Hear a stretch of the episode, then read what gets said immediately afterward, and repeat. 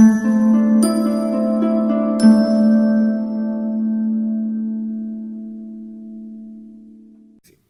psicanalisi si basa anche su un concetto che è molto discusso in grande rielaborazione, ogni scuola psicanalitica lo vive in maniera diversa, che è il concetto del transfert, trasferimento. No? Come lo scopre Freud questa idea di trasferimento? Freud scopre che i, i pazienti, le pazienti, rimangono legate affettivamente in modo a volte ossessivo alla sua figura. Breuer smette di fare certi lavori perché dice io non voglio questo, no? Perché ognuno di noi, no? Se un medico lo cura è riconoscente, cioè io tutte le volte che incontro il mio ortopedico, visto che la diagnosi era che sarei rimasto zoppo a vita e mi ha rimesso in piedi, addirittura ho fatto anche qualche calcettata post-operatoria, eh, tutte le volte lo vedo ho un debito di riconoscenza, gli pago il caffè, gli dico ma com'è bravo lei, e, e perché bravo davvero, perché molti ortopedici mi avevano detto che non era possibile fare quel tipo di operazione.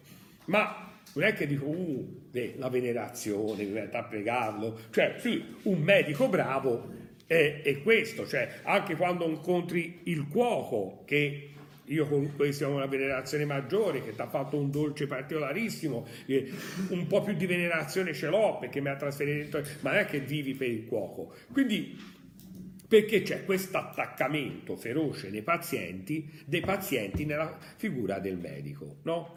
Perché Freud lo elabora e lo capisce? Perché i pazienti trasferiscono nei confronti de, dell'analista eh, quel trasferimento affettivo che nella fase iniziale dell'esistenza avevano trasferito nei confronti dei genitori. Mm. Cosa succede? Un bambino, una bambina sono perduti, sono in difficoltà, eh, mh, mm, sono stati dati agli zii, conoscono poco gli zii, sono intimiditi, hanno paura se fare, arrivano babbo e mamma, si sentono liberi, si sentono accolti, si sentono accuditi, si sentono amati, no? E si sentono liberi di poter trasferire le proprie emozioni. No? Molti bambini all'asilo nido, ma a volte anche alla scuola materna, ritengono il pianto. Cioè, questo è per non si sentono legittimati a piangere. Se avete nipotini, se farete figli, state attenti. Non dite mai la parola non si piange. Se è grande non si piange è una frase nazista. Si piange, ci si emoziona e si piange. Anche perché se ci si disabitua al piangere, senza pianto e senza riso non si scaricano le emozioni. Ma perché io possa piangere, perché io possa ridere, perché io possa esprimere le mie emozioni, io mi devo sentire garantito. Perché il bambino col pianto cosa fa? Narra se stesso, dice chi è, dice di cosa ha paura e non è che lo, lo può fare con il barista a cui lo lasci un'ora, a meno se ce lo lasci tutti i giorni, sì, perché stabilisce con, il barista un rapporto confidenziale, si sente accudito. Quindi le figure genitoriali sono fondamentali. Cosa facciamo poi noi? Quando abbiamo abbattuto i genitori come idoli, no? noi andiamo a cercare di trasferire quelle emozioni che prima eh, potevamo trasferire nei genitori nella persona della quale ci innamoriamo. Quando ci si innamora è e l'innamoramento è reciproco perché mi devo sentire amato, altrimenti è frustrante e basta, quindi va bene la pena d'amore, va bene due pene d'amore, va bene tre pene d'amore, poi cercate anche qualcuno a cui potete piacere voi, altrimenti la vita diventa infernale, no? Beh, perché almeno c'è uno scambio emotivo molto forte e cosa succede? Che quando uno è innamorato e trova lo sguardo dell'altro innamorato di lui, è libero di esprimersi. Infatti quando voi siete innamorati, raccontate tutto, raccontate tutto. Cioè, se io sono una figura ingombrante della vostra esistenza perché mi odiate ferocemente e fate bene a farlo, eccetera, se siete innamorati, i Giannini è un bastardo, una carogna, eccetera, i Giannini diventano una figura confidenziale dei vostri fidanzati e delle vostre fidanzate che magari hanno anche poca voglia di conoscermi, però se sono innamorati hanno voglia di conoscermi perché il significato che date voi è il significato che l'innamorato dà, no? Quindi se voi trovate un fidanzato, vi innamorate